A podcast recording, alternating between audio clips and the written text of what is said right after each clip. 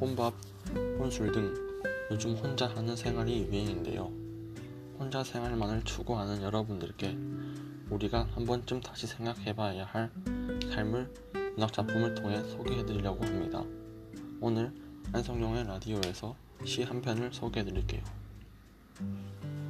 슬픔이 기쁨에게 정호승 나는 이제 너에게도 슬픔을 주겠다. 사랑보다 소중한 슬픔을 주겠다. 겨울밤 거리에서 귤 몇 개 놓고 사랑은 추위와 떨고 있는 할머니에게 귤값을 깎으면서 기뻐하던 너를 위해 나는 슬픔의 평등한 얼굴을 보여주겠다.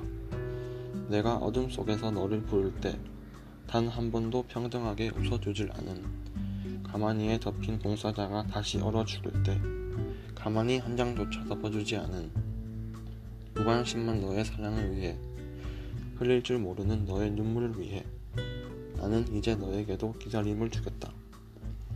이 세상에 내리던 한방눈을 멈추겠다.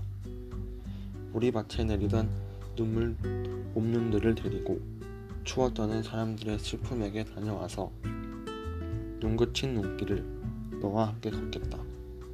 슬픔의 힘에 대한 이야기를 하며 기다림의 슬픔까지 걸어가겠다. 이 시를 읽으니 귤 몇 개를 놓고 치유에 떨고 있는 할머니, 가만히에 덮인 봉사자를 알면서도 모른 척하고 지나갔던 저의 모습이 부끄럽게 여겨지네요. 부정적 상황에 처한 존재에 대해 관심과 공감을 느끼는 화자의 모습이 우리가 추구해야 할 모습이 아닐까요? 길을 걷다 한 번쯤 부정적 상황에 처한 존재를 만나게 되면 주머니에 있는 작은 돈 또는 소박한 먹을거리일지라도 그들에게 준다면 큰 도움이 되지 않을까 싶습니다. 지금까지 안성용의 라디오였습니다.